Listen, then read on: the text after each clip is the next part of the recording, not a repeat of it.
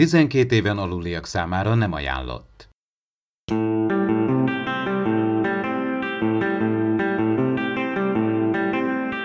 Ez itt az Impulzus Podcast, az űrszekerek Star Trek tematikus epizód kibeszélője. A fedélzeten Csaba, Attila és Dave.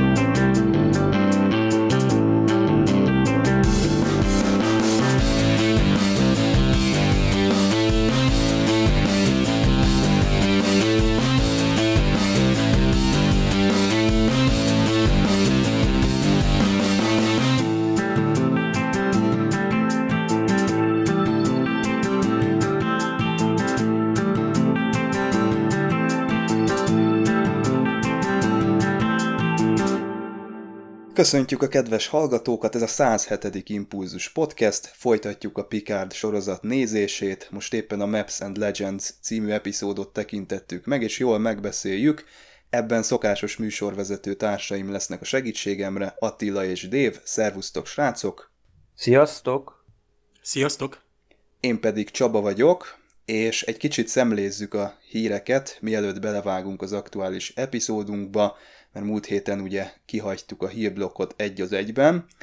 Viszont most már tudjuk, hogy Nichelle Nichols utolsó nyilvános szereplésére készül, ahol elbúcsúzhat a rajongóktól, tehát lesz egy rendezvény, egy convention, aki még mindenképpen szeretné látni a színésznőt, az mindenképpen zarándokoljon el május elején. Burbank lenne a helyszíne ennek a csodálatos rendezvénynek. Egyrészt szomorú vagyok, mert tényleg egy nagyon jó színésznőről beszélünk, és gyakorlatilag legenda, élő legenda, aki tényleg az eredeti csapatból még ugyanúgy él, mint akár mondjuk Walter Koenig, vagy maga William Shatner. Másrészt meg tényleg azt mondom, hogy sajnos a színészek se fiatalodnak, és konokra járni azért tényleg egy nagyon fárasztó, fizikai erőt is igénylő, fizikai és mentális erőt igénylő tényleg megpróbáltatások, és csak abba tudok reménykedni, hogy azért az interneten azért néha még azért ő maga azért fel tud bukkanni, és azért figyeli az eseményeket, meg azért lehet megoszt azért, azért pozitív dolgokat is velünk. Ez egy tényleg ritka alkalom, hogy, hogy így a rajongók el tudnak ö, köszönni. Hát ugye ő, ő is nagyon sokszor ö, volt konvencionökön, és ö, tehát Európában is azért biztos sokaknak nyílt alkalma találkozni vele.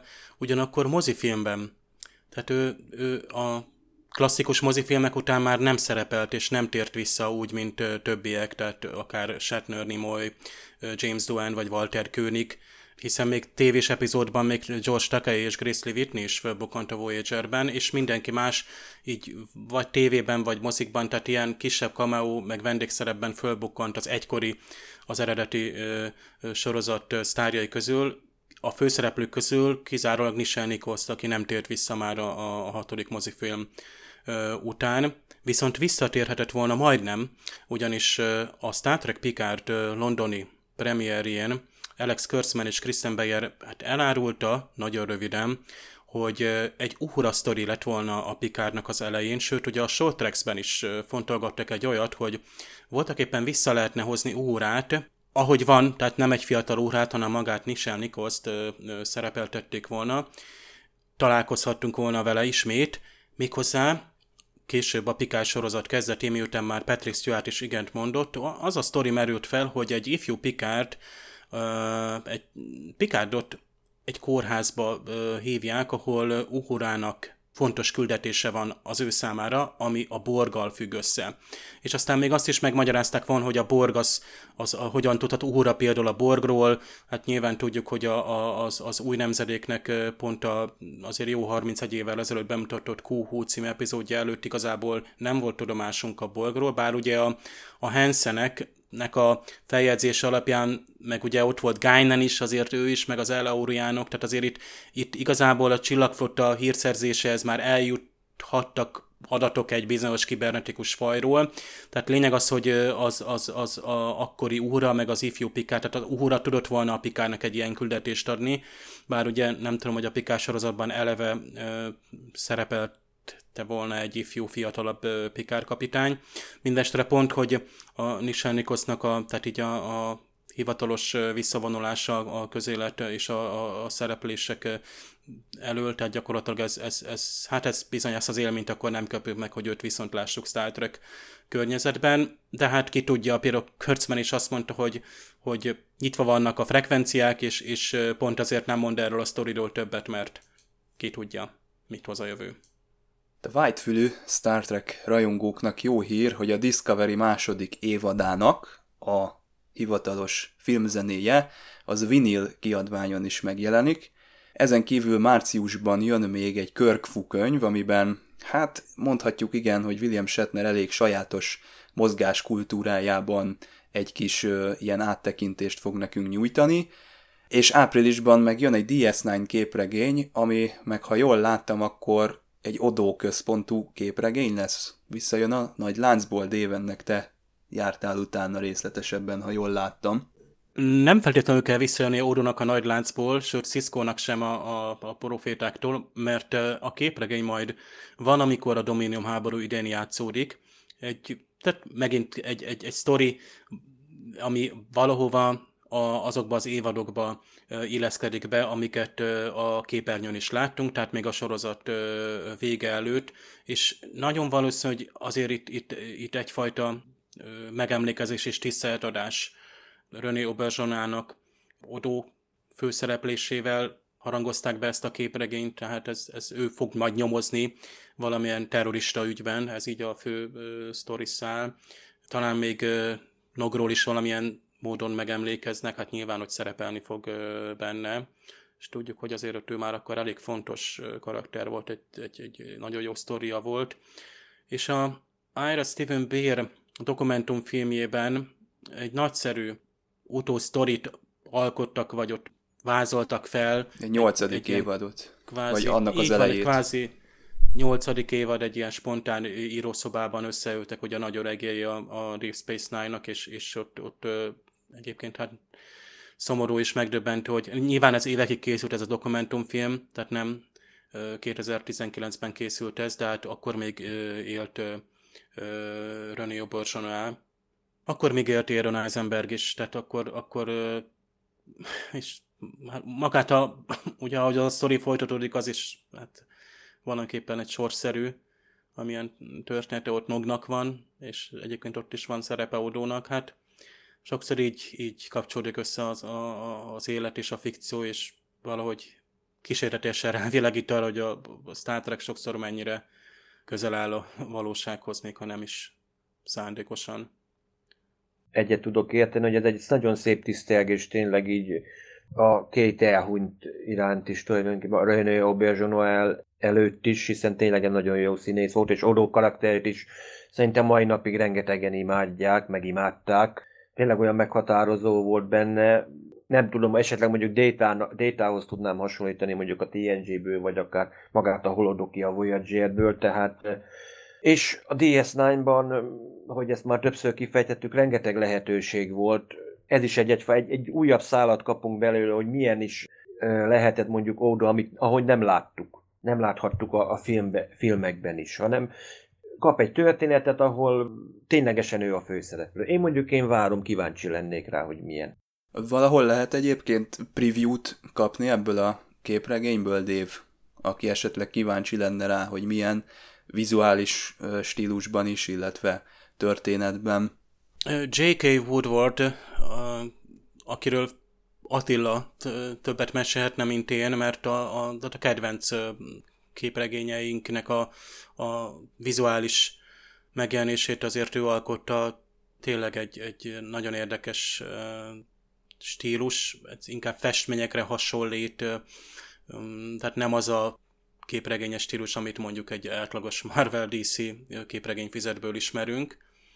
Uh, és a, a, itt is a Tipton fivérek írják a, a történetet. Uh, csavaros, fordulatos uh, sztorik ezek, és nagyon karaktercentrikusak. Tehát nagyon jó, hogy a képregények nyilván már egy ismert világgal hogyan tudnak uh, nagyon jól uh, továbbvinni, háttérsztorit adni, egy plusz uh, történetet adni, és teljességgel tisztelben tartva. Nyilván, hogy nem kánon, ugye ez, ez még most is ki kell mondanunk, hogy, hogy nem egészen kánoniak ezek a, vagy nem kánoniak ezek a képregények, nem úgy, mint ugye a mondjuk a Star Wars esetében, ahol tényleg el kell olvasni a képregényt, sőt azt hiszem most nagyon azt tervezik a Star Warsnál, hogy nem csak hogy kánoni a képregény, hanem egy ilyen szerves egységet alkot, tehát ilyen multi platform jönne majd létre, hogy tényleg kell a mozifilmhez, meg a sorozatokhoz a képregény, a regény, és akkor egy nagy egység fog összeállni.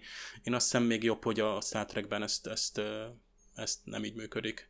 Na, visszakanyarodva kicsit a Kirkfu útmutatóhoz, abból is ö, lehet betekintést kapni, hogyha valaki elmegy a Trek Movie oldalára, majd belinkeljük, ott egy viszonylag friss hírben egy-két ö, oldalba, egy-két rajzolt jelenetbe bele lehet tekinteni. Na hát szerintem akkor ássuk is bele magunkat e heti epizódunkba, a Maps and Legends című részbe. Az Impulzus Podcast pillanatokon belül folytatódik, de előbb csatold be az öveket és lépj be hozzánk a Parallaxisba. A két hetente új podcasttel jelentkező szórakoztató ismeretterjesztő kibeszélőben a legfrissebb tudományos és fantasztikus események mellett a science fiction filmek, sorozatok és könyvek hátterét vizsgálják, emellett pedig a filmvásznon és a képernyőkön megjelenő technológiák tudományos megalapozottságát feszegetik a Tudományos Újságíró Klubja és a Tudományos Ismeretterjesztő Társulat által kétezer-tizenkilencben a Juhari Zsuzsanna díj külön díjával jutalmazott blog podcastjének műsorvezetői. A Tilos Rádióban hallható szokolébresztő testvérműsorának epizódjaiért kattints a tudomány és fantasztikum pont hu tudomány és fantasztikum pont hu oldalra.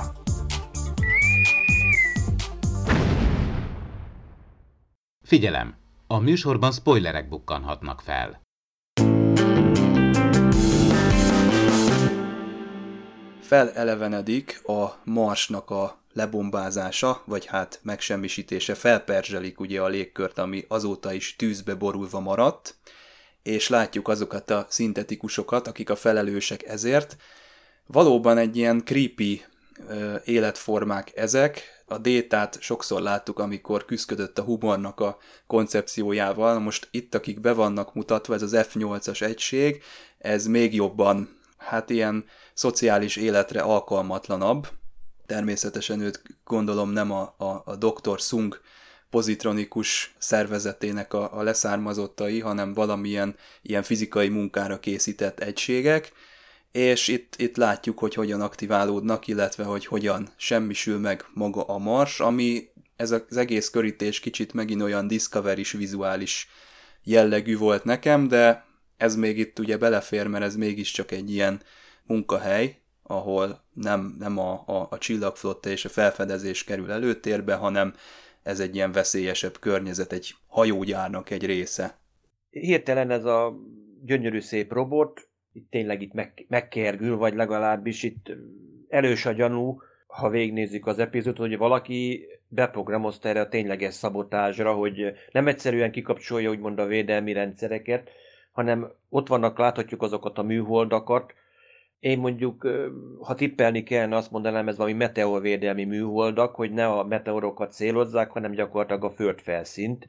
És láthatjuk, hogy ezzel a vágó szerszáma után öngyilkosságot követel, hogy most eltüntesse a nyomokat, vagy nem tudom pontosan, de valakiknek érdekében állt az, hogy a Marsnak nem csak a városai, meg a gyá- ipari komplexum, hanem maga a hajógyár is valamiért megsemmisüljön, hogy a feltehetőleg azért, hogy a, tulajdonképpen a Romulusnak az evakuációját valamiért tudják késleltetni, ami egyébként meg is történt. Tehát itt most tulajdonképpen az első néhány képkockában tulajdonképpen láthattuk a másik oldalát a, a Shortekbe, a Mars gyermekét, ott a földről nézhettük két gyerek szemével, a kapcsolatfelvétel napján érdekes mondjuk az időzítás, hogy a bárki, bárki tervelte ki, volt valamilyen akasztófa humora, és láthattuk, hogy hogyan semmisül meg az egész. Hogy tulajdonképpen itt kaptuk meg most rögtön, a, hogy tulajdonképpen mi is történt, hogy így láthattuk, mert a Star Trekben csak tulajdonképpen utalnak rá, itt pedig láthattuk úgymond az egészet szinte közvetlen közelről, hogy mi is történt a Marson. A kapcsolatfelvétel napjának azért van itt hangsúlya, mert a, egy ilyen skeleton crew van tulajdonképpen itt a, itt a bizonyos állomáshelyeken, és talán csökkennek a, a biztonsági előírások és intézkedések, és egy könnyebb célpontot jelent a támadók számára ez az egész. Egyébként érdekes, hogy ezt nagyon sok sci-fiben látjuk, ezt a mesterséges lények és emberek közötti súrlódást, illetve mi is a Parallaxisban beszéltünk róla, hogy a Boston Dynamics-nak a robotjait, amikor így ütögetik, meg rugdossák ott, a, ott az emberek, akkor az már ezek a fajta képsorok egy ilyen érzelmileg megágyaznak a, a következő eseményeknek, méghozzá a, a gépek lázadásának, és itt is szerintem van egy ilyen kis építkezés, hogy hogy nem értik egymást a gépek és az emberek.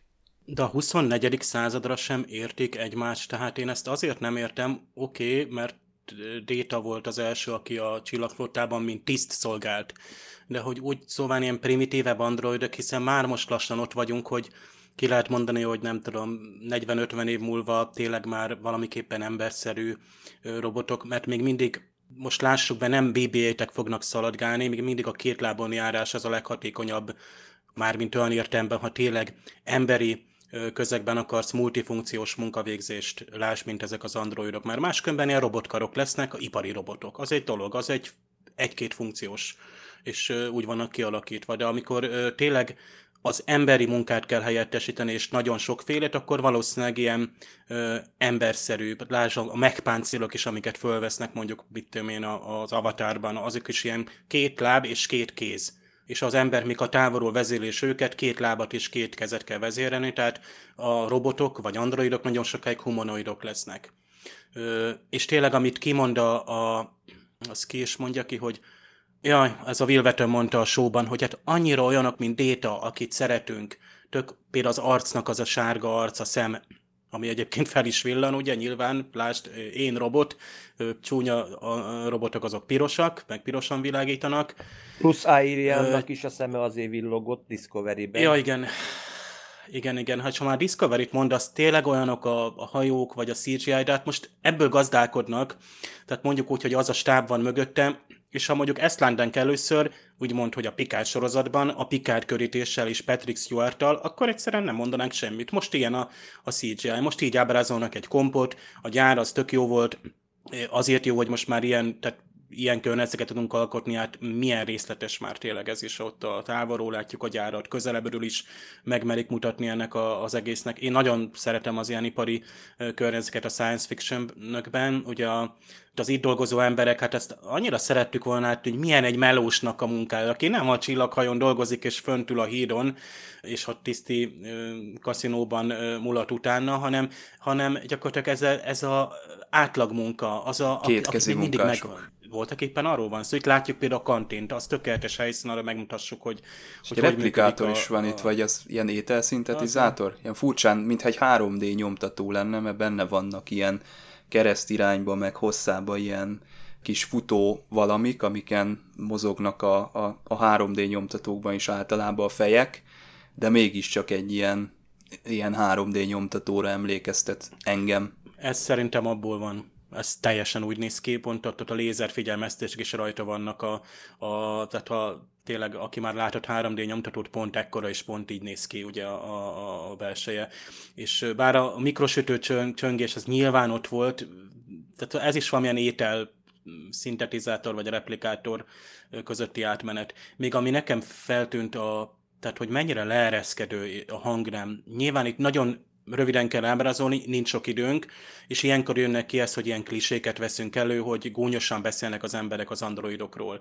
Nincs túl sok időnk, ezeket a karaktereket nem mutatjuk be, amúgy is itt egy csomó szereplő jön, és itt, itt a csomó szereplő, ezt egyszer azért én ezt megemlítem, hogy aki a, az Amazon Prime videón keresztül nézi ezt a, a sorozatot, a weben biztos, de az applikációban is azt hiszem megvan az úgynevezett X-ray ott is van, igen, ami egy ilyen overlay dob fel, ki lehet kapcsolni, sőt, el is tűnik egy idő után, de ha bekapcsolod, főleg amikor egy csomó ismeretlen szereplő van, és nem tudod, hogy ők kik, akkor szépen ott az adott jelenethez földobja ilyen kis kártyákon fotó, színészneve, karakterneve. És egyébként figyelemre méltó, mert az i em dé bé-ből dolgozik, nyilván az Amazoné az i em dé bé, hogy a, a például az Isa Briones esetében, amikor a doktor Soji Asát látjuk, kírja, hogy Soji, tehát nem keveri össze, tudjuk, ismerjük, hogy ilyen kezdeti fázison még sokszor össze vannak keverve a karakterek, itt szerencsére nem, itt még a munkásokat is felsorolja, van már egy trivia is, itt például a Csillagidőről ö, mesélt nekem egy trivia, pont ennél a androidos jelenetnél, hogy itt, ha a té en gé-re alapoznak, akkor hetvenhat ezerben lennénk Csillagidő szerint, de amúgy most kétezer-háromszázhetvenkilencben vagyunk, ugye a kezdetet én, de most egy tizennégy évvel még... Ö, elnézést, kétezer-háromszázkilencvenkilenc mínusz tizennégy év, tehát a mostani Mars támadás. Tehát ennyit a, a kis segítségről nyilván ezt ki lehet kapcsolni. Hát akkor az Amazon X-ray réteg az intelligensebb, mint a huszonnegyedik századi személyi asszisztensek, mert hogy az meg összekeverte egy bizonyos ponton a két androidot, tehát Sojit és Dahjt.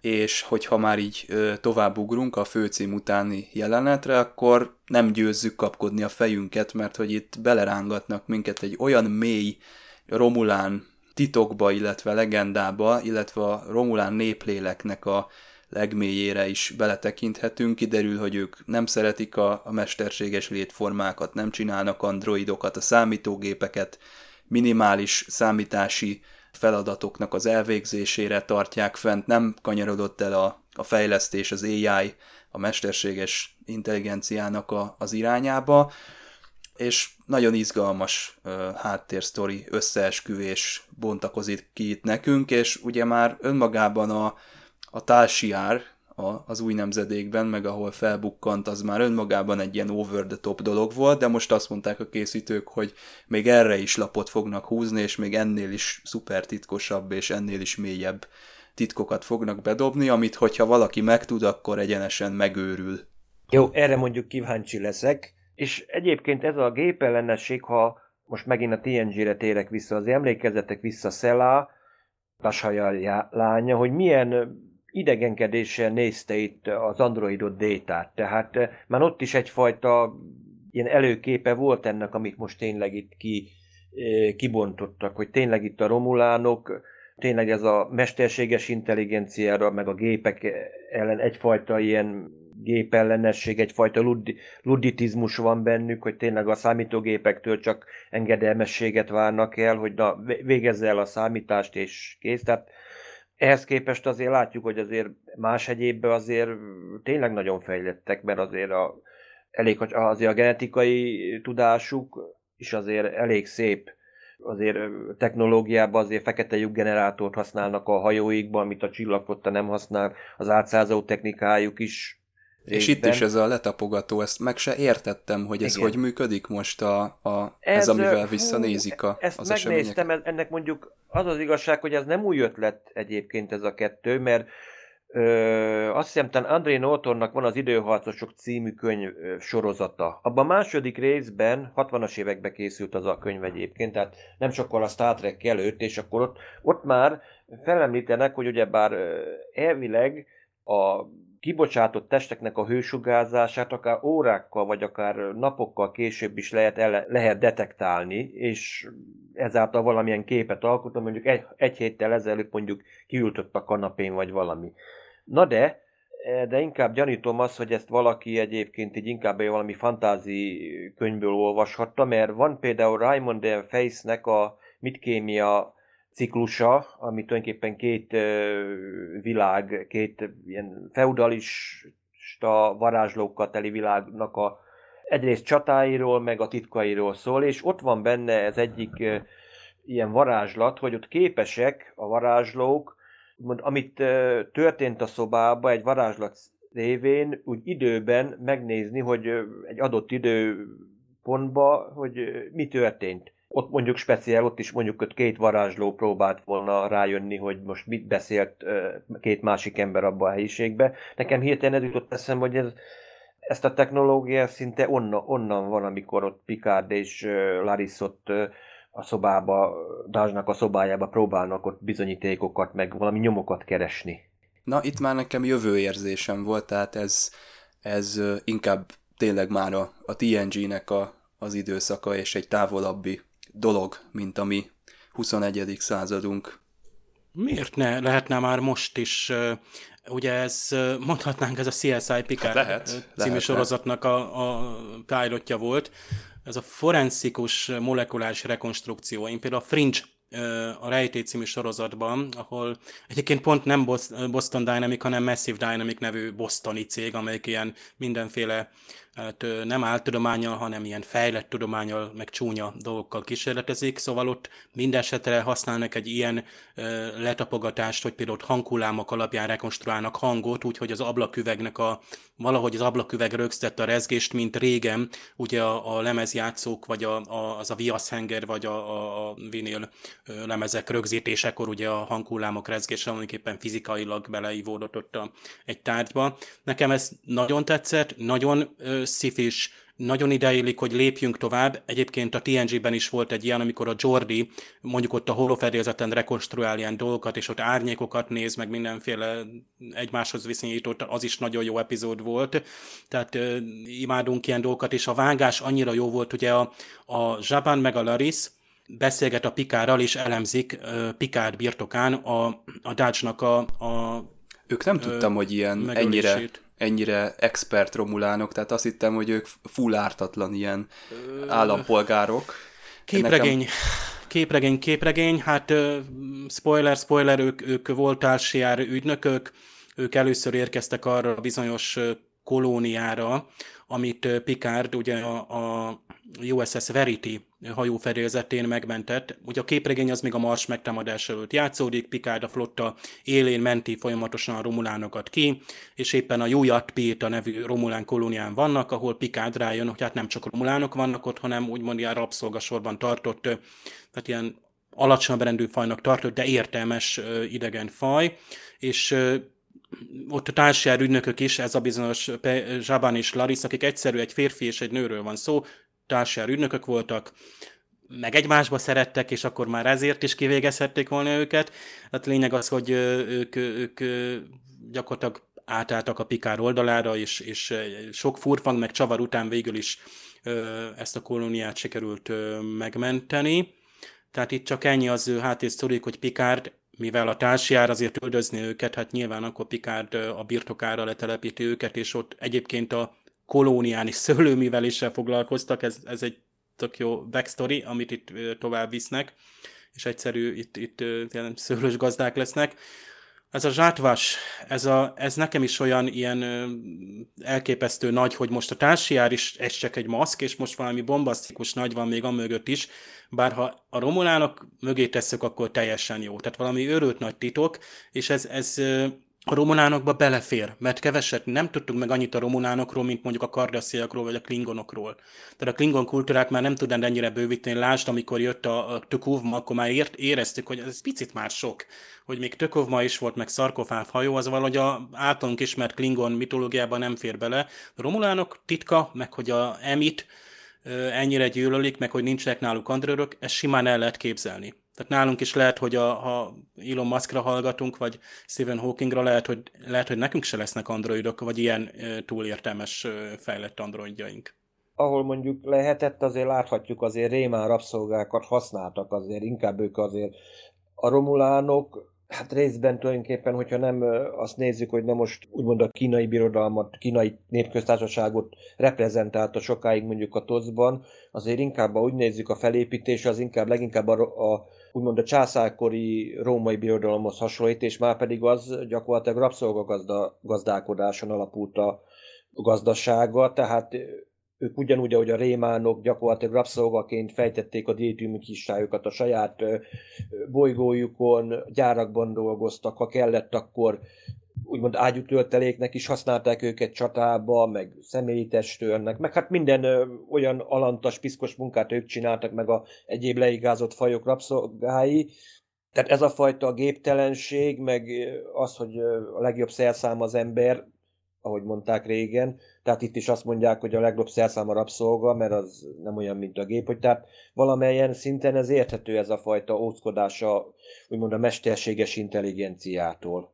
Na, hát azt már a trailerekből is láttuk, hogy a Soji és a, ez a romulán fiatalember, hogy is hívják, a Narek, ő, ők összemelegednek, meg elkezdenek hemperegni itt egy pár percig, és ott van is pár olyan másodperc, amikor azt hisszük, hogy ők tényleg komolyan így leleplezik, vagy így kóstolgatják egymást, aztán persze ez, ez így ö, igazából ilyen kis flörtnek fogható fel, de, de mindenképpen érdekes, hogy ö, nem tudjuk például ennek a Nareknek a szándékait egészen a, az epizódnak a végéig. Érdekes ez a Borg kocka egyáltalán, hogy kicsit belelátunk, hogy mit próbálnak itt a, a, a romulánok kutatni, és tulajdonképpen ez egy ilyen szabad kutatási övezet, itt nem csak a romulánok jöhetnek, hanem bárki, aki szeretne új tudományos eredményeket elérni, vagy, vagy valami Borggal kapcsolatos dolgokkal foglalkozni. El is hangzik valami, ami az új romulán kormányra, vagy az új romulán ö, ö, fennhatóságra vonatkozik, tehát ö, kialakult valami új ö, szerveződés. Hát a borgkocka már az első epizód végén az, az, az, az nagy volt. Nem először látunk borgot és borgkockát, például a Star Trek nyolcban láttuk a nagyságát, azokat a dimenziókat, de itt, itt megint meggyőzött, és spoiler, spoiler, nem mondok sokat, de a harmadik epizódban még nagyobb dimenziókat látunk, előztesből lehetett látni, és ennyire félmetes még nem volt egy borgkocka számomra. Tehát a, a zene, a, a, a látvány, a hangulat, és ez nem a cé gé í kellett hozzá, hiszen ott, ott például élőszereplős felvételek voltak díszletek között. Nekem az nagyon átjött, hogy itt, itt azért ez nem piskóta, ami, ami itt folyik, azért még itt borgok szellemként kószálnak, vagy hát ugye nem, nem egy veszélytelen dolog mindez. Tehát tudod, Pakson, amikor bemész az erőműbe, látogatóból kapsz egy kis jelvényt, hogy a, a sugárzási szintet esetleg nézed, és ja, ha feketére változik, akkor jó lenne visszamenni az autóbuszba. Ugye itt is azt mondja, hiszem, a zöldre változik, akkor futni kell. Hát az a Romulán, aki ott ezt egészet előadja, ugye értett a drámához, ugye? És tök jó, hogy ugye a Dahj is új, meg van valami új, ugye van az a rövidhajú Clancy, akivel ő is egy ilyen doktornő, aki szintén valami kutatási projektbe megy. Tehát ők ott megismerkednek, tehát ők olyan, mint amikor egyetemről mész kutatni, és akkor egy teljesen új helyen vagyunk, és ez egy nyitott létesítmény. És az, a neve is egy tök érdekes. Azt mondja, hogy Reclamation Site, vagy Facility. Ugye ez a helyreállítás, vagy visszaállítás, például talajjavításra mondják ezt, vagy valaminek a regenerálása. Talán még a rekultiváció lenne a magyar. Nagyon jó, Attila. Ó, köszi, köszi. Pontosan erről van szó, hogy itt a, a Borg dolgozókból próbálnak minél többet visszanyerni, és egy ideig azt hittem, mert egy német oldalon azt olvastam, hogy hát miért, mit akarnak a Romulának a Borg kockából? Hát ugye a Romulán, Romulus megsemmisült, ugye a Hobus szupernova az nagyon sok Romulánt megölt, kevés a, a Romulán. Mint hogy a Kelvin idővonalon kevés a vulkáni, tehát ugye fenn kell tartani valahogy a fajt. Na most mit csináljunk? Hát ugye biológiailag lehet, hogy nem elég hatékony, ugye hogy gazdag a génállomány, klónozni nem, nem effektív, akkor mit kéne csinálni? Fogjunk egy borkockát, és a volt romulánokat szépen szedjük ki, tehát mint amikor felbontasz egy konzervet, és akkor lesz friss kajád. És itt úgy szóval kiolvasztják a Borg dolgozókat, és visszasorozzák a Romulán társadalomba, de nem egészen ez történik. Itt, itt sokkal inkább anyagiasabb a dolog, itt mindent felhasználsz belőle, amit csak lehet, aztán majd a dolgozókkal lesz, ami lesz. Tehát látjuk, hogy ők ilyen szellemként, ilyen, ilyen teljesen ilyen ö, idegileg teljesen kiégett állapotban kóborolnak, tehát ott, ott is a Dahj, elnézést, nem a Dahj, hanem a Soji, a doktor Soji Asha, ő azt hiszem egy ilyen ex-borg, ugye ex-bis, ahogy mondja a, mondják ott egymás között, tehát az ex-borgokra specialodott pszichológus vagy pszichiáter talán, aki ugye úgymond helyreállítja őket, vagy próbálja ezeket a Borg dolgozókat, nem is tudom, terápiát. Hát rehabilitálásnak. Nekik. Rehabilitáció. Jó, igen. De mondjuk érdekes, hogyha megnézitek, hogy mondjuk hogy a kamera végig megy ezen a folyosókon, hogy látjuk azért a borgok tulajdonképpen ott dolgoznak is, ott valami helyreállítás is folyik magában. Igen, ott a... heggeszt az egyik ex-borg fiatalember valamit. Igen, hogy azért még nagyon sok, és mondjuk az, hogy Dave-vel itt ezzel tényleg ezen gondolkoztunk, hogy mik, mi érdekelhető a romulánok. Hát tehát valószínűleg ez a Borg nanotechnológia, ami egyébként jó mondjuk, mint kiderül közben azért Sojinak azért sokkal fejlettebb ilyen szempontból, ami mondjuk így a magán a hajón mondjuk érdekes, a másik pedig, amit egyébként még eddig egyik, epizó- még egyik epizódban sem legettek fel, hogy ugye Voyager-re visszautalva azért maga a hajtómű. Azért azt is meg kéne valahogy érteni, ugye transztért a hajtómű, itt azért nem nagyon beszélnek arról, hogy azért egy eltelt itt körülbelül huszonkét év, hogy hazajött a Voyager, és azért bizonyos szinten azért a Borg technológia titkát maga a Föderáció félig meddig megszerezte, mert azért az adatbankjaikban ott van, hogy mi kell hozzá, meg a Borg hogy csinálja, tehát valamiféle, valami azért egy, egy ilyen kocka, akárhogy nézzük, tényleg egy aranybánya annak, aki, aki tényleg új technológiákat akar kinyerni. Már maga az adatbázisa, ami valószínűleg Vagy, vagy megmaradt, vagy nem, mert érdekes erről mondjuk, ne, ezt nem nagyon mutassák, hogy mondjuk ilyen adatkinyeréseket nem látjuk, csak a, azt látjuk, hogy tényleg itt mindenkit vagy az implantátumokkal, vagy boncolnak, vagy pedig tényleg ez a rehabilitáció van itt a különböző fajokkal, akik ott voltak. Mondjuk hát ezt leletként hogy... használják, igen. Tehát gyakorlatilag mint egy artifact azt mondja, hogy már leválasztották igen, a kollektíváról, tizennégy vagy tizenhat év, azt hiszem ott valami ötezer napos, hogy nem volt asszimiláció, ki van írva, mint ugye az ipari üzemekben, hogy már nem volt baleset, és akkor ott szabadon garázdálkodnak, úgymond lehet kutatni, meg, meg gyakorlatilag ipari nyereség is van belőle. Csodálkozom, hogy té vé admirális nem bukkan így fel, és akkor ott, ott ő is már azért ő, ott, ott, ott elég szakértő volt abban, hogy hogyan lehet Borg technológiát kinyerni. Igen, és valószínűleg, hogy akkor itt valahogy itt Hugh is valahova bekeveredik majd ebbe a kockába, bocsánat, ez spoiler, de hát szerintem már ezt mindenki tudja, aki egyáltalán internet közelében kerül valamikor. Viszont az érdekes, hogy na most itt tudósokat itt toboroznak, vagy jöhet bárki, akkor itt valószínű, hogy nem a, egyből a Daystrom intézetet kereste, meg mondjuk az újjá alakult, fogalmazzunk úgy, hogy a Romulán idéglenes kormány, hogy jöjjenek itt kutatgatni, tehát valami mélyebb gazemberség is van itt egyébként ebbe a kockába, hogy nem csak itt így keresgélünk, hogy na, jó van, itt jöhetnek ilyen mindenféle független kutató, itt fű alatt itt szólunk nekik így a privát szubtércsatornákon, hogy na, jöhet, aki esetleg valami kis olyan, olyasmit akar kutatni, amit mondjuk sok helyen azt mondják, hogy ennye-bennye, hanem itt valami más is van, és hiszen láthatjuk azért komoly biztonsági ellenőrzéseket is. Azért láthattunk itt fegyveres romulán őröket újfajta egyenruhával, és első részben is feltűnt, hogy vannak ilyen dé en á szkennerek, amikor Narek is bejön, hogy akár az gyorsan az leszkenneli, hogy igen, hogy bejöhet, nem jöhet-e. Hogy egy hasonló ahhoz, amikor Belanna egy, amikor azon a Cardassian drónon megérkezett, és a, amit ő annak idején Makiként átprogramozott, és az is ugyanúgy szkennelte, és akkor jelezte, hogy igen, Belanna Torres, igen, belépésre jogosult.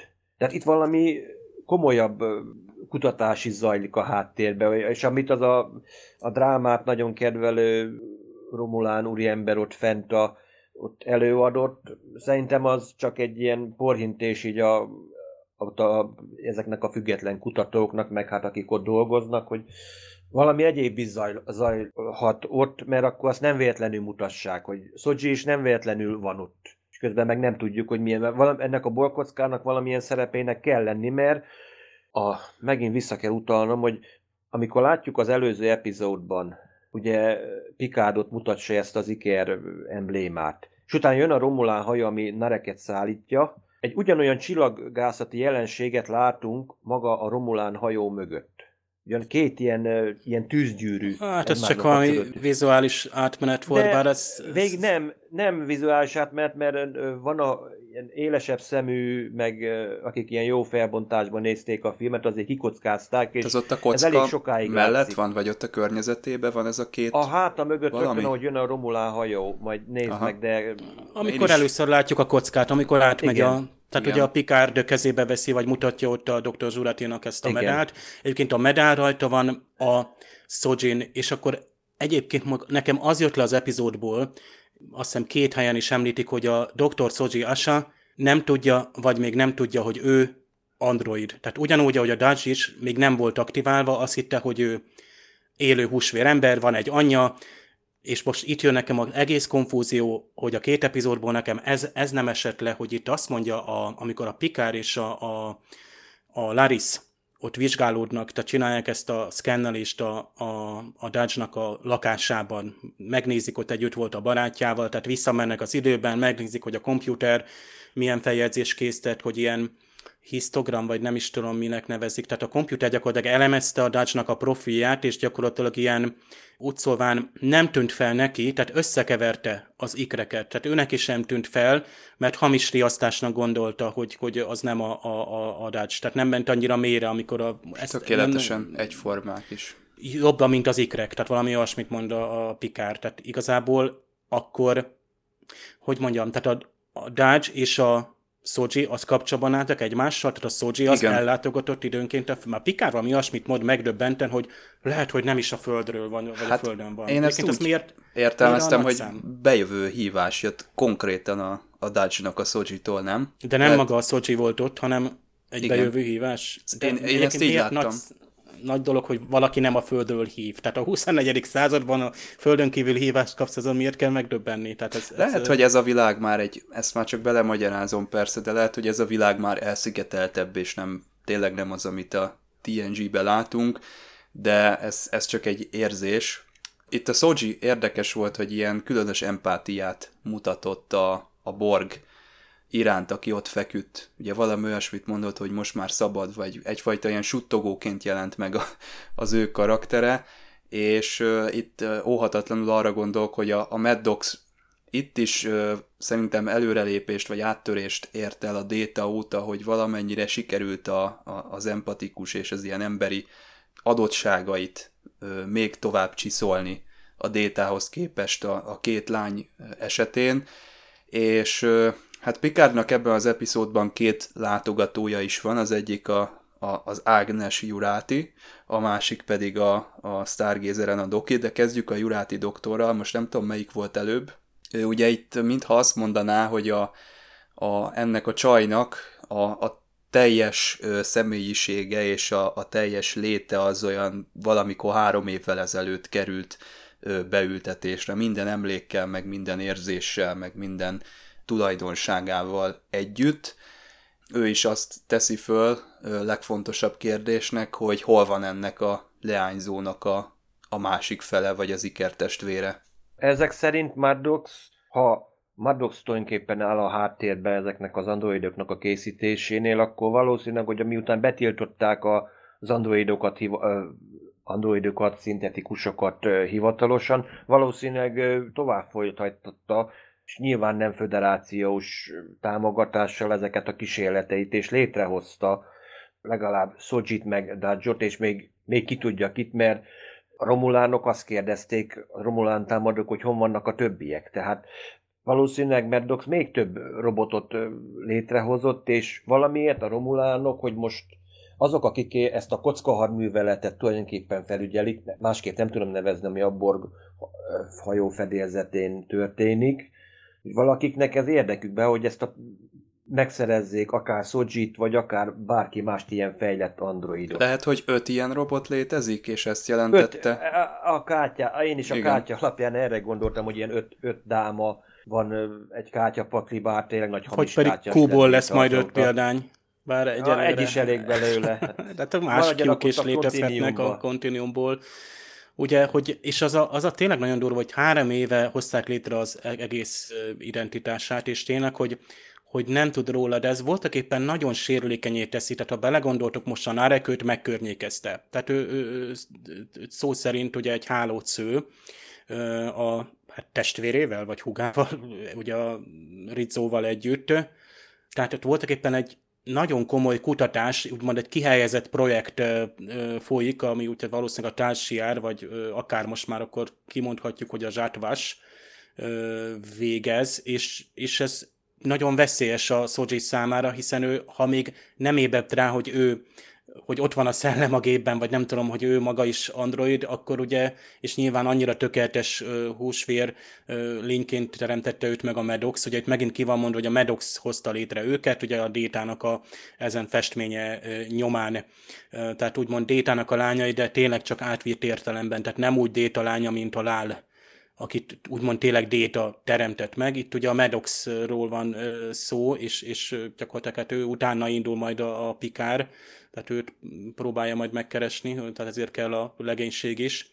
És például itt a, az, hogy nem tud a Soji magáról, hát ez egész véletlenül még a színésznővel is előfordult, ugye az Isa Briones, ő előtte egyszerűen eltitkolták, vagy nem mondták meg, hogy majd Riker szerepet fog játszani, és hát eléggé meglepődött, ez már a meghallgatása után volt. És hát úgy, ez így, így viszont ez még izgalmasabb, hogy, hogy erős, erős a, a, a színésznő, tehát jók, jók lesznek itt a, a, ő is, meg más mellékkarakter, vagy fő karakterek a Patrick Stewart mellett.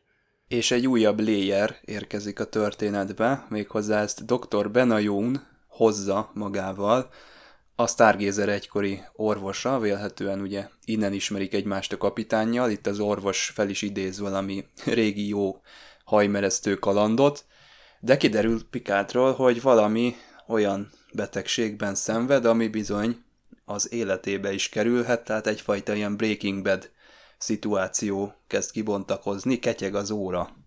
Hát Picardot sajnos több betegség is sújtotta már eddig, hiszen ha emlékezzünk azért a Celeste szindróma is, amiből sikerült gyerekkorába kigyógyítani, és tényleg, ha végignézzük így a Star Treknek a sorozatait, azért mindig ott is felbukkannak olyan hajmeresztőbbnél hajmeresztőbb betegségek, amelyekre még egyelőre még ott sincsen gyógymód.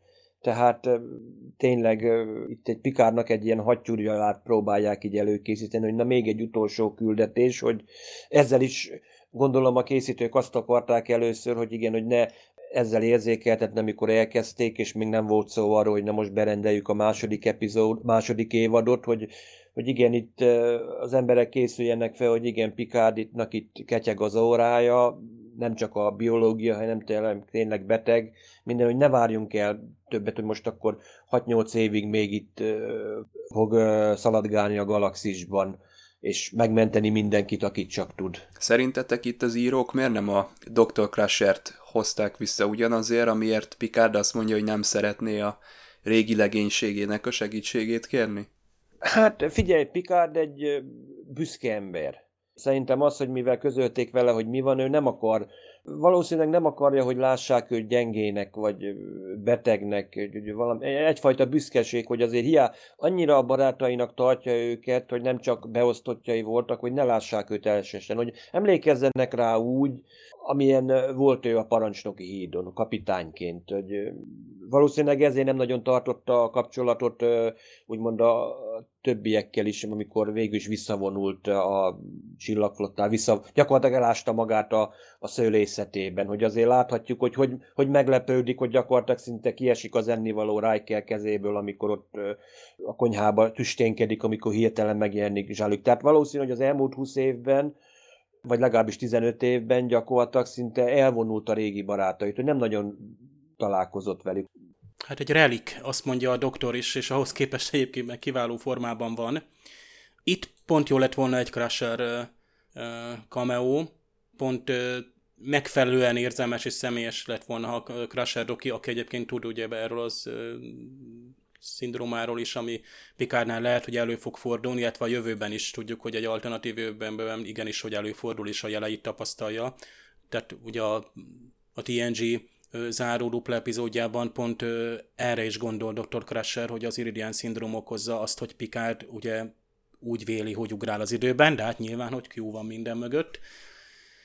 És hát itt, nekem itt, itt gondolkoztam el, hogy főleg, hogy most Nichelle Nicholsról beszéltünk most az előbb, hogy mennyire fantasztikus, hogy Patrick Stewart nyolcvan évesen itt van előttünk, és gyakorlatilag ereje teljében fantasztikus a színészi jelenléte.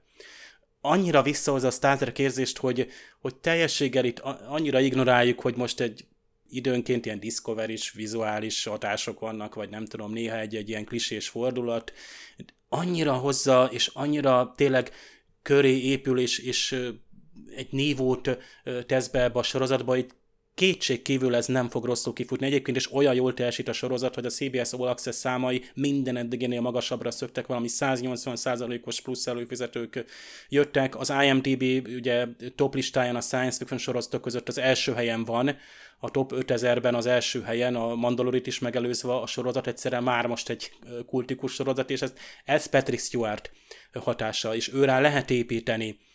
Ugye ez volt a csalódás ugye a Star Warsnak a mostani új trilógiában, hogy a nem azt megkaptuk, oké, okay, ott volt Harrison Ford és Han Solo, de már nem az a karakter volt, aki vártál, és nem is úgy alakult az egész sztori. Hát vagy, vagy a nem... Luke Skywalker, inkább ő volt az, aki kibújta a bőréből, illetve az írók. Így van. Tehát aki Vader hogy... nyakára járt, ugye, és visszahozta gyakorlatilag a sötét oldalról, az egy Kylo Rennel egyszerűen ott magatartatlanul és, és elvonult ugye a sebeit nyalogatni, de hát ez, ez egy másik kibeszélő, és a Whitesandben kibeszéltétek A, a, a Star Wars kilencedik részét, nagyon tetszett a kibeszélő, nekem adott pluszt a filmhez. Billy D. Williams-szel nemrég láttam egy sajtótájékoztatót, ugye ő Lando Calrissian, ő visszajött a kilencedik részben, ez már nem spoiler, nyolcvankét éves a színész, nagyon örültünk, hogy viszont láttuk, viszont az interjúban nagyon-nagyon-nagyon látszik szegényen, hogy nagyon-nagyon öreg. Nagyon lassan, nehezen beszél, én is folyamatosan megértettem az angol beszédét, és pont ekkor jutott eszembe, hogy úristen, hogy milyen, milyen különbség lehet, és milyen nagyszerű, hogy Patrick Stewart ilyen, ilyen mentális és, és fizikai állapotban van. Nézzétek meg a bőrét, nézzétek meg, hát, tehát ott áll az egész ember előtte egy szál pulóverben, és, és hozza a Star Trek érzést. A Jean-Luc Picard nem egy egyenruha, egy mozgó egyenruha. Tehát kinőtt már abból. Fantasztikus, és, és nagyon örülünk ilyenkor. Most függetlenül, hogy a doktor mit mondott, azért itt a második évad kapcsán reméljük, hogy ez a szindróma nem lesz olyan vészes a Picard kapitány, a Jean-Luc Picardnál. Igen, én is reménykedek benne, hogy nem töltik őt föl valami komputerbe, és úgy fog majd a második évadban jelen lenni.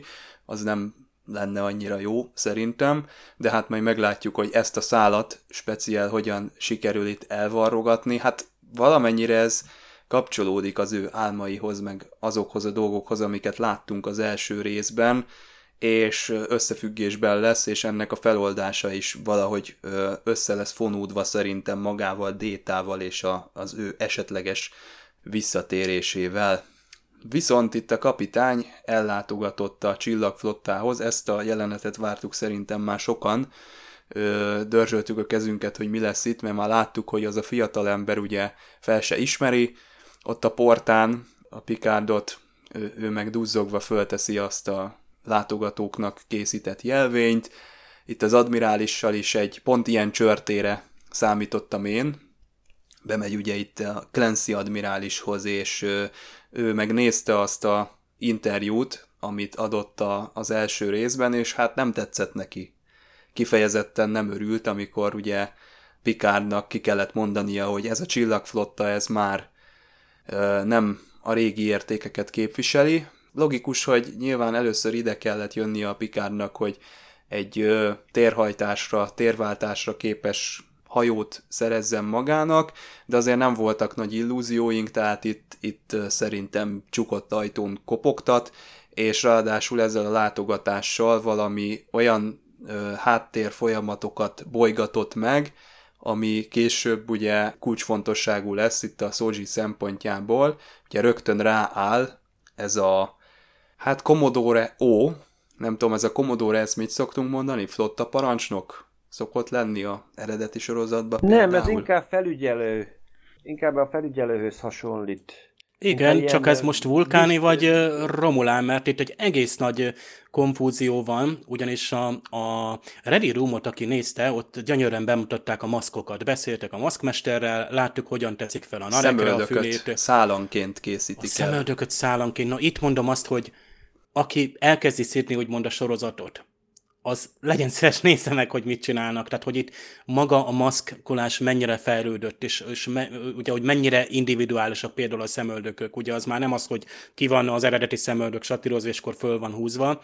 És úgy szóván elmondták, hogy kétfajta típusú Romulánt teremtettek meg a sorozatban. Az egyik az a Narekhez hasonló, hogy jobban emberi. Például a Nareknek ugye a haja is eltakarja például a homlokát. Eleve itt az itteni Romulánoknak ez a forehead, ez a bizonyos protézis, amit ugye betesznek, és aztán szépen elmaszkírozzák, ez nem annyira erős. Tehát láttuk a, a Zsabannak se erős, ugye a férfi Romulán munkatársnak, ugye ott Picard birtokán, Larisnak se, ő is inkább emberi, nőnek tűnik, sőt vulkáni nőnek szinte, és itt van ez a, a Commodore O, akit ugye amúgy Tamlin, Tamita alakít, és rengeteg más dologról, Tomita alakít, és rengeteg más dologból ismerhetjük. Nekem például itt az I M D B-ből kiderült, hogy például a, ő, ő nagyon-nagyon fiatalon, a, például a, a, még a nagyon régi karatekölyökben szerepel, de hát azóta is rengeteg, és nagyon népszerű japán színésznő. Na de a lényeg az, hogy ő voltak éppen itt vulkáninak látszik, tehát fül, szemöldök. Viszont A, a maszkolás megteremtésekor úgy szóván Romulánt, az emberi típusú Romulánnak teremtették meg őt, és valószínűleg, hogy ő Romulán is, tehát Tal Shiar, sőt Zhat Vash ügynök, ha minden igaz, és gyakorlatilag ilyen titkos operációkat végez a csillagflottán belül, de kérdezem én most például Attilát, hogy hogy lehet az, hogy ilyen kőkemény Romulán szervezetek be vannak épülve a csillagflottába, sőt, még ott van a a fiatal munkatárs is, ugye ez a... a Rizzo hadnagy. Rizzo hadnagy, ugye, a, akit ugye a Peyton List alakít, és hát ő neki szépen lekerekítette a füleit, ő ilyen vok átalakuláson ment át. Leköszörülték azokat és a ennyi. Tehát ő, de hát vér, tehát csak a fülét mondjuk megváltoztatták plasztikával, vagy nem tudom, ilyen, tudjátok, ilyen kéziszkennerrel rá lézereznek, és akkor kész. De őt egy szkenner nem ismeri fel, hát a Picard kapitány, amikor San Franciscóban leszáll, vagy megy a csillagflotta fő hadiszállására, keresztül megy ilyen fehér kapukon, ott is talán átszkennelik a testét. Hát, lehet, hogy ilyen bizalmi Te... kérdés ez, hogy bárkit beengednek ott, aki belép, nyitott kapu. Na de van. Elvileg lehetséges olyasmit csinálni. Egyik az a jelzavaró, na de azt a transporter kiszűri, mert ugye tudjuk, hogy a, vannak ezek a jelza, transporter zavarója a romulánoknak, azért már a D S kilenc idejében is azért a, direkt beprogramozták, hogy az ilyen mikrogenerátorok vannak az ember ruháján, azt rögtön azt, azt ott hagyják, csak a delikvens sugározzák el. Vagy az van, hogy esetleg valamilyen hipospréjjel, valami ö, olyan anyagot fecskendeznek be, vagy olyan vírust, ami esetleg így a bőrfelszínen olyan anyagot választ, olyan D N S mintát, mint hogyha tényleg valamilyen tényleg embernek vagy vulkáninak látszódna, mert szerintem egy, tényleg hát emlékezzünk vissza azért, amikor McCoy úgy lazán elhúzza a tricorderét Darwin előtt a Triblis epizódban, rögtön látja, hogy hát ez Klingon, Jim. Hát. Tehát valószínűleg valami, valami ügyeskedést azért csak csináltak, mert hát azért nem igaz, hogy itt a föderáció, a csillagflotta szívében egyszerre két ügynök is itt ö, lambadázik, gyakorlatilag magas pozícióban, hiszen azért óadmirális, azért tényleg ő itt rálát mindenre. És ráadásul valószínűleg olyan területen van, mivel hogy sárga betétet visel, valószínűleg ilyen biztonsági dolog, tehát ráadásul pont ott, ott van, ahol éppenséggel őt kéne elkapni, hogy saját magát kellene elkapnia gyakorlatilag olyan feladatai. És simán megnyugtatja a Krisztin admirális, csak nem árul neki mindent, nyilván nem beszél a Zhat Vashról. De érdekes, Ö, hogy azt mondja az Ó, hogy ő kikövetkezteti a Clancy admirálisnak a mondandójából, hogy a Picard a Zhat Vash miatt jött és az androidok miatt jött, nem mondta ki, de mégiscsak arra a következtetésre jut, hogy a Picard itt e körül akar kavarni. Ilyen megérzés szinten. Ki mondta? Hát a, a, ki mondta? Kristen admirális, lehet, hogy Kristen Beyerről kapta a nevét. A Clancy. Ja, ő Clancy admirális, de akkor is. De néha Clancy admirális az nem mondta, tehát az ő tájékoztatójában nem mondta el a, az Ó-nak, hogy uh, miről van szó. Tehát, ja, hogy a Picard, Picard elmondta, hogy organikus androidokról van szó, és hogy Romulán ügynökök tevékenykednek a föderációban. Igen, ö, igen. Sőt, a biztonsági kamera felvételeit ott Rizzo-nak megmutassa. De Zsátvast azt nem említette Picard. Tehát bizt, figyelj, meg egyrészt figyelj, az ilyeneket ki vannak, azért ők ki vannak képezve arra, hogy...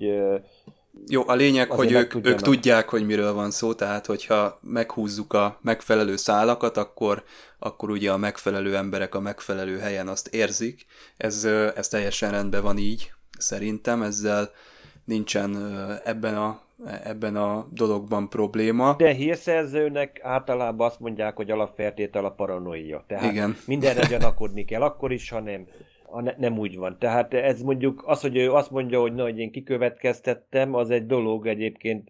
Ha nem, nem azért ment volna a Picard, hanem az, hogy kéne neki egy sétahajó, vagy az Enterprise, ha még megvan a személy, a, valahol eltéve, hogy na, hagyj menjek vele egy kört születésnapomon, akkor is akkor is erre gondolna, hogy már Picard valami sumákságba töri a felé. Hát az orvos is erre gondol, hiszen Picardnak mindenképp kell valami certifikáció, hogy csillagközi küldetésre alkalmas legyen. Ez az egyik út, hogy ezen végig megy a Picard, és nyilván végig megy, szerintem csak tudja ő, hogy vissza fogják utasítani, és amúgy ez az admirálisos jelenet azért volt nagyon erős, mert azért itt mind a kettő érvelés nagyon erős. Tehát ugye Picardnak nyilván most már nagyon erős a küldetés tudata ezzel kapcsolatban, ő már nagyon sok mindent lát, és ennek a veszélyét látja, hogy itt mi történik.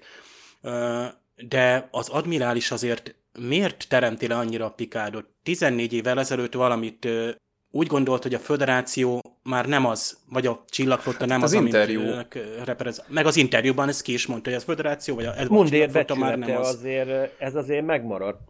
Most pillanatnyilag a Clancy és a többi admirális tulajdonképpen a csillagflottának a vezetői, és itt most Picard és most ilyen a csillagflotta. Tehát ezt kell és elfogadni. Most, és a mundér védelme. Hogy egy, Tehát egy... tulajdonképpen Picard, tulajdonképpen amikor itt elment, akkor nem ez volt az A-terve, hogy most akkor a csillagflottától szerezze a hajót, nem, hanem neki ez volt a B-terv.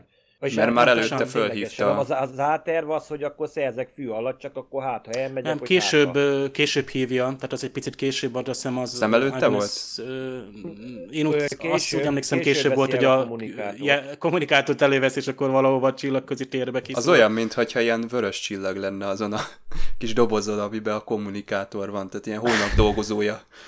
kitüntetés, azt hittem az lesz benne. A mázzászlóban is van fehér, jó, jó, csak viccelek. Színben is van. Tudom, meg a, a Heineken logójában is ott a vörös csillag, amit kivettek egy időre fehérrel, főleg a hatvanas években.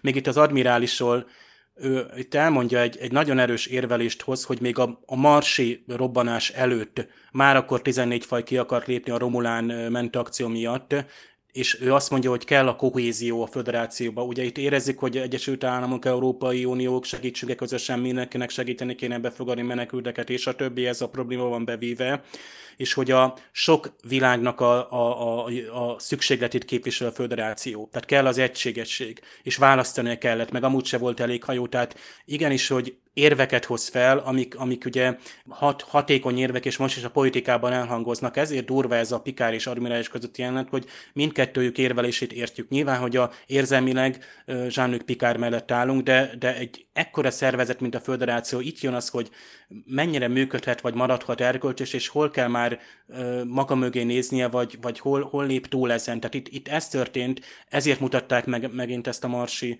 ö, tehát eseményt, ö, tragédiát itt az epizód elején, hogy még jobban elénk helyezzék, hogy ez, ez, ez egy ö, mennyire jelentős, egy cezúra volt, hogy mostantól nem ugyanaz a Föderáció. Mostantól valamint a szőnyeg alá söpört, valamin átlépett, ami, amin eddig ugye a, a, mondjuk úgy, hogy a fedhetetlen volt erkölcsileg, valamit most meg megalkuvásra kényszerült, és ezért hagyta ott a, a Picard az elvei miatt.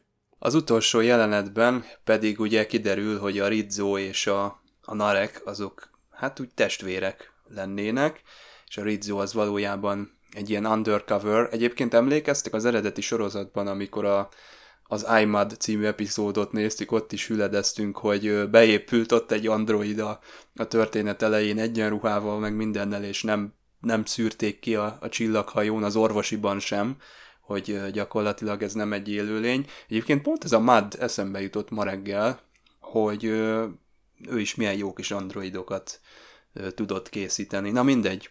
Itt ugye fokozódik a nemzetközi helyzet, meg a Borg kockán lévő helyzet is, amikor ugye az O aktiválja Rizzo hadnagyot, Rizzo hadnagy meg aktiválja Nareket, tehát valószínűleg a következő részben ő, Nareknek valamilyen lépést kell majd tennie az ügyben, hogy a Soji, amilyen információk birtokában van, azt kiszedje. Nem tudom, hogy ez hogy fog most ott történni, hogy fogjul ejti, elrabolja, elviszi, megkínozza, vagy szép szóval próbálja majd megcsinálni. Vacsorázni, ugye... hát egyszerű, és majd utána. Igen. Hát itt már a Rizzo észre is veszi, hogy ö, nincs bevetve az ágy, úgyhogy a, a Narek az már rá, ráállt ennek a helyzetnek a megfelelő kezelésére, tehát a vacsorán már lehet, hogy túl vannak Attila, de érdekes lesz ezt látni, hogy mi fog ebből kisülni. Pont megint a, a legizgalmasabb ö, momentumnál hagyták abba. De erről szól egyébként, a, figyelj, akkor, ne, akkor nem nézné senki, hogyha na, egyből minden point lelőnének. Tehát igen, itt láthatjuk, hogy igen, testvére, úgymond láthatja, hogy Narek már dolgozik a problémán. Ez a Zhat Vash, ez valahogy másképpen intézi a dolgokat, mint Tal Shiar, hogy hatékony, hatékony, de... Azért nem kell a feltűnés, finoman. Ott a borkockán. Nem az, hogy feltűnés, hanem ők kicsit körmönfontabban oldják meg, hogy kétszer mér, egyszer vág. Míg azért a Tal Shiarnál azért ők egy... egyszer vág, és utána nem mérünk. Tehát nem véletlen az, hogy az Obsidian rend mondjuk kicsit amatőröknek nézte gyakran a Tal Shiart, mert ha emlékszünk, azért Garak azért ilyesmiket azért pedzegetett, hogy... Hát Garak azért... már rég készette volna itt a, a tíkokat oh. egyébként, tehát az a Narek egy picit béna abban a szempontból, hogy a Rizzo rögtön leteremti, hogy azért itt majd szépen számunk ér. Ez titikosan, amikor két ilyen negatív figura beszélget, és akkor van valami nagy terv, és akkor jaj, nem hajtottad végre rendesen, tehát ilyen virtuális fejmosást kap. Viszont a beszélgetésük azért izgalmas, mert itt, itt szó kerül abba, hogy ugye, hogy a, arról beszél ugye a Rizzo, azt kérdezi, hogy hát most akkor a bátyjától, vagy nem tudom, tehát ügynöktársa legalábbis, hogy a masina, tehát machine, ugye a gép, egyébként itt a Sojira céloznak, tehát a Soji többször is úgy említik ebben a párbeszédben, hogy it. Érdekesen a német szinkron viszont mindig úgy fordítja, hogy zi. Tehát a németek nem ö, utalnak rá erősen, hogy ö, valójában egy gépről van szó, legalábbis ők ketten tudják nyilván, hogy a Soji az egy android, machine így mondják, hogy elmondta a gép a többi társának, vagy a többi ilyen torszülött társának a, a helyzetét, ugye Abomination néven, ugye Missgeburt a németben, tehát ilyen szörny, vagy torszülött, vagy elfajult, vagy elfajzott valami, tehát itt igazából lehet, hogy még többről van szó, tehát több olyan gép, úgymond organikus, amit tényleg a, a Zhat Vash már abszolút elítél, ők nem csak az androidokat gyűlölik, hanem kifejezetten a, ezeket az organikus androidokat üldözik. Tehát ezért ennyire az o o admirális, vagy Commodore, meg a, a Rizzo és a Narek ilyen típusú androidok nyomában vannak, hogy ezeket megtalálják, és aztán mit csinálnak velük? Egyrészt ezek a tökéletes kémek lehetnének, itt van majdnem tökéletes kémek, vagy valami olyan olyasmit képviselnek, ami tényleg romulánoknak tényleg ősi előítéleteiket ébresztik fel. Hát a Frankenstein szindrómára gondoljunk azért az embereknél. Tehát akár ez a romulánokra is igaz lehet.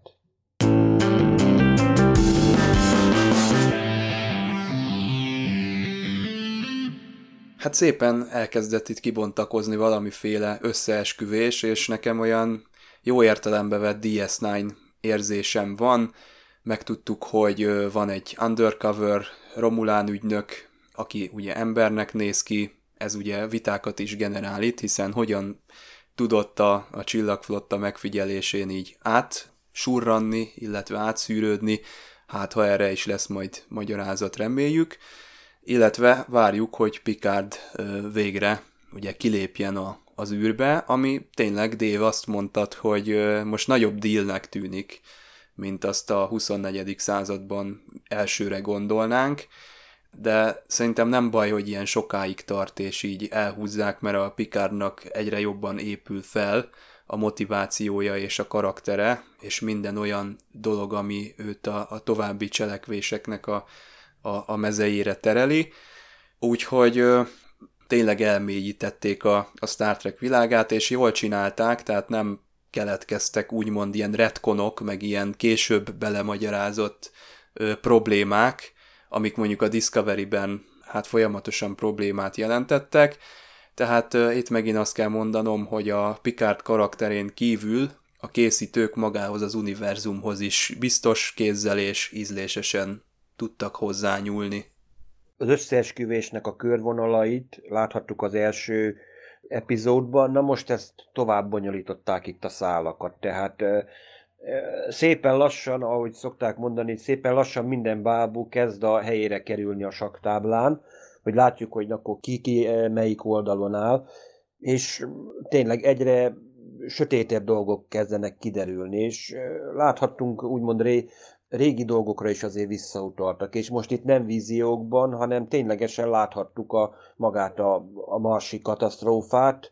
Külön örültem neki, hogy tényleg láthattuk az Argo típusú űrsiklókat, ez is megint egy kis visszaemlékezés gyakorlatilag a Nemezis korszakra.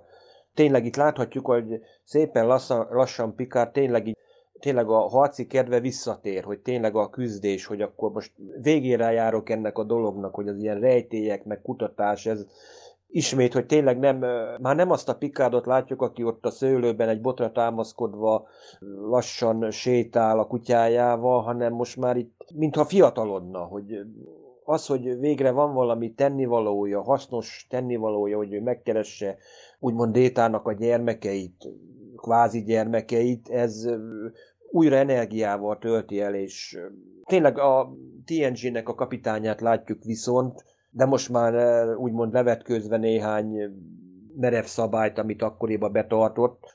Ez szerintem egy, tényleg egy fantasztikus dolog, és tényleg az, és le a kalappal maga a Patrick Stewart előtt is, hogy ezt meg tudja hitelesen hozni a figurát, és, és bevallom őszintén, mondjuk általában romulánokat nem szeretem, technológiájukat igen, az lenyűgöz, de magukat a romulán népet nem, de most itt tényleg a Jabal és Larisnak a karaktere, az tényleg azt mondom, hogy igen, szimpatikus, a, szimpatikus romulánok, és az, hogy mondjuk behozták ezt az új szervezetet a romulánoknál, ez is szerintem egy jó ötlet, hogy nagyon sok minden új titok derülhet fény magukról a romulánokról is, és mondjuk kicsit sajnálom most ez, de nagyon erősen ilyen romulán központú lesz ez a Picard sorozat, hogy gyakorlatilag ők maradnak ilyen ős ellenség, halálos ellenségnek a federációnak, hiszen a borgokat azt nagyjából helyek közel padlóra van külve, Dominiumnal kiegyeztünk, kardasziánok gyakorlatilag azok is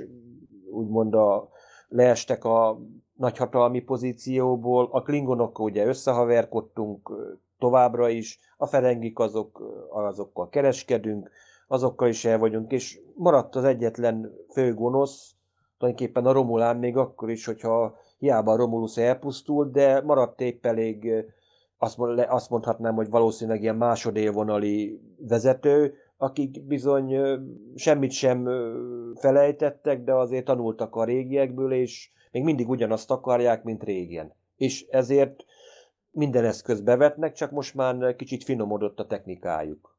A klingonokat, kardassziakat említetted, Attila, ha így revűszerűen egy-egy mondattal esetleg említik, vagy egy kameószerűen esetleg előfordul egy, egy karakter, kíváncsi lettem volna, hogy ebben a szituációban, ahol a, a, mondjuk, hogy a föderáció jobban el van szigetelődve, mint valaha, milyen a, milyenek a hatalmi viszonyok, de nem ennek a sorozatnak a feladata. Tehát itt tényleg nem az a univerzális és a, a teljes alfa kvadráns minden viszonyát lefedő sorozatról van szó, tehát azt, azt, azt látjuk, és, és nagyon jól működik, hogy, hogy Jean-Luc Picard van a középpontban, a képernyőidő nagy részét ő foglalja el, de nagyon jó arányban jönnek az őt kísérő pozitív, és most már ugye a negatív az ellenlábasok is. Szerencsére nincs túlzásba véve, tehát nem ugrálunk nagyon sokszor, mondjuk, tehát nem tudunk meg sokkal többet a szituációról, mint maga Picard, tehát és, és vele együtt ö, tudunk meg, és ő mond ki ö, dolgokat és, és ö, felfedezéseket. Ez egy jó kis nyomozása, hogy ott például a, a, a Dahjnak a lakásában próbálták visszafejteni, hogy, hogy mi is történhetett, és az is csak egy pár perces jelenet volt. Még mindig nagy hangsúlyt kapnak ezek a szép, csendes, ö, de komoly párbeszédek. Nagyon erős, nagyon jó volt az admirálissal való párbeszéd, nagyon erős érvek voltak, itt tényleg a, jól átgondolták a, a, az írók, hogy mit kell elmondani röviden arról a szituációról, amiben a, a Picard van. Valamiképpen mégiscsak egy kegyvesztett pozícióban van, és itt kell, tényleg itt jön majd az a, az a, az a zsivány irányvonal ennek a sorozatnak, amit azért már hát, több előztesben láttunk, hiszen láttuk, hogy Picardnak a csapata mondj, mondhatjuk itt, hogy szedett-vedett renegált legénység, majd ugye csak a következő epizódban társulnak hozzá. A legénységnek a, a, a nagy része nem is tudjuk, hogy kik, kik, kik sérik el és kik nem. Tudjuk, hogy, hogy Jonathan Frakes, Marina Sirtis fog majd szerepelni már a következő epizódban, de nem tudjuk, hogy Picard milyen célból érkezik például az ő otthonukba. Ezt tehát Attilával beszélgettük többször, hogy, hogy uh, itt ki is mondja pont a Picard a Zsabánnak, amikor arról beszél, nek a Picard birtokon, hogy hát kell egy legénység, kellnek támogató emberek. Hogy a csillagflottától nem kapja meg ezt, nyilván ez a támogatás, hogy kap egy, egy térhajtásra képes hajót és egy minimális legénységet, akkor neki kell szereznie, az első kezdeményezést megteszi, ugye a kommunikátorát előhúzva, akkor lép kapcsolatba a, az egykori első tisztjével, a U S S Verity, tizennégy évvel ezelőtt szolgált alatta a Raffi Musiker, ugye a Michel Hurd által alakított karakter, és nem tudjuk, hogy mi választotta el őket, mert még a képregény harmadik, az előzmény képregény, a Picard Countdown képregény harmadik befejező füzete is hallgat róla, egyébként nagyon diszkréten és, és igényesen, én azt mondom, hogy majd megtudjuk, hogy mi történt a Picard és a Raffi között, és hogy miért vannak fasírtban, és hogy miért, miért lövi le majdnem, amikor megérkezik. Hát egyébként ez a légitaxis jelenet is az egyik kedvencem volt, ugye, hogy Picard nem transporterrel közlekedik mindenhová, tehát kell valami közlekedési eszköz, és taxival érkezik. Nyilván nekem az ötödik elem jutott eszembe, hogy Corben Dallasnak éppen lecsengette a, a, a, a taxinak a díját, aztán szépen kiszállt, és elgyalogolt ez a lakókocsihoz, ahol a Raffi él, ő is visszavonultam. A némek percőben egyébként magázódnak, és ezzel is szerintem arra utalnak, azért itt nem egy romantikus vonal volt kettőjük között, tehát nem az, hogy most szakítottak, és azért nincsenek jóban, itt valami talán véleménykülönbség lehetett több mint egy évtizede. És egy nyolcvanhatos Picard, Chateau Picard bort visz magával, mint végső, ultimatív érvet. Ugye ez a Tatooine jelenet szinte Han Solo kacsint, az a tekintet, ahhoz ez, ez a huncut mosoly vagy kacsintás, ugye, hogy a régi idők kedvéért azért itt a, a Raffi majd igen beengedi, beszélni fognak és csatlakozni fog hozzá, tehát meg fogja győzni őt, és épül szép lassan a csapat, és szépen tényleg lassan, ugye Akiva Goldsman elmondta ott a Ready Roomban, hogy ö, nagyjából az első három epizód alkotja a pilotot, ezért is vetítették talán egybe. Bár azt hiszem a rendezők így párosan dolgoztak, hogy a Hanele Culpepper ő az első két epizódot rendezte, a következő heti Frakes által rendezett epizód, meg már egy következő egység, de úgy tűnik még jobban ide tartozik, úgymond ez a first act, ami most van, bár valami olyasmit is mondott az Akiva Goldsman, hogy gyakorlatilag az minden évad egy epizód, ugye, de ezt látjuk, és egyébként, hogy nagyon nagy itt átívelés van, tehát tényleg itt ezt egyben kell majd élvezni, a Picard mindenképpen majd egyben is érdemes ledarálni, végignézni, egy új élményt nyerni, ami még például pont a Goldsman-től elhangzott, hogy ez már egy posztmodern Star Trek korszak, tehát posztrod emberi korszak, amiről beszélünk, de és ezt most én teszem hozzá, meg Csaba, te is elmondtad, hogy tényleg a, hogy nagyon ö, igényesen, óvatosan ö, nyúltak hozzá ahhoz a hatalmas anyaghoz, hogy, hogy nem sértve meg, ugye, akár ilyen retkonokkal, sem a, sem a múltat, sem pedig úgymond a, a, az átlagos Star Trek rajongónak a, a, a kedélyeit nem borzolja fel. Nyilván, hogy a nagyon hardcore vagy toxik ö, fenek, azok, azok esetleg kiakadnak ö, dolgokon, de ez szerintem a té en gé időkben is megtörtént, ott is voltak bátor és merész dupla részek. Egy valamit teszek hozzá, hogy ez az áróképregényben az első oldalon, és ez most nem nagy spoiler, négy dolgot idéznek fel a, a Picardnak e, igazából a múltjából. Csak ilyen, ilyen, ilyen, nem is tudom, ilyen flashback-szerűen, tehát ez pont a harmadik füzetben, ott e, a Best of Both Worlds, az asszimilált Picard, Locutus, aztán az Inner Light, Picard a, a, a síppal, aztán a Chain of Commandból, ahogy Picard kiállt, ez egy képkocka, és Picardnak az arcát látjuk, és végül a First Contactban anya Borg királynővel szemben áll. Ez így, így felidéződik, és hogy gyakorlatilag egyik esemény sem tanított, vagy volt olyan erős hatással rá, mint az a lecke, amit akkor tizennégy évvel ezelőtt, tehát a képregény idején történik, és mint egy előzményként szolgál a, a sorozathoz. A Raffi Musikernél végig azon gondolkodtam, nehogy egy Gorn előbukkanjon ott a háttérből, mert hogy ő ott valahogy a Vasquez szikláknál rendezkedett be, és egyébként igen, amikor itt megjön a Picard, akkor az a Ryzán nyaraló, a vassal együtt kalandozó Picard ugrott be nekem is egyből a tekintetéről, tehát ez a, inkább ez a zsivány Picard, meg ez a, ez a laza Picard, ez az Indiana Jones Picard jött most le itt ebből a, ebből a meggyőző nézésből, meg abból a jó borból, amit hozott. Na, hát köszönjük szépen. kedves hallgatók, nézzétek meg a Ready Roomot is Will Wheatonnel, ahogy Dave már mondta, Akiva Goldsman volt az eheti vendég, illetve láthattok egy nagyon jó összeállítást a Borg kockáról, és természetesen a maszkokról, hogy hogyan készülnek, amit már említettünk, a romulánok. Jövő héten tartsatok velünk, amikor a harmadik részt fogjuk kitárgyalni, amit Jonathan Frakes rendezett, és ami ennek a pilot részlegnek akkor ezek szerint a lezárását fogja majd jelenteni. Attila és Dév, köszönöm szépen a beszélgetést, sziasztok! Sziasztok! Sziasztok!